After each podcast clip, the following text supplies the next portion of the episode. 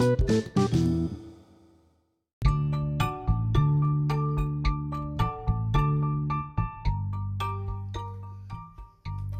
I'm going to be reading a book called Snack Time. Just like our last one, with my friends, it's a shorty.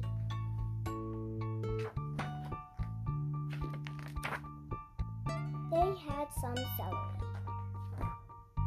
They had some cheese.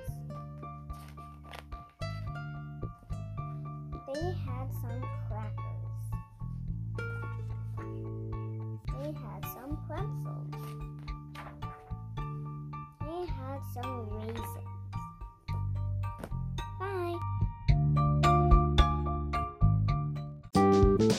Bye.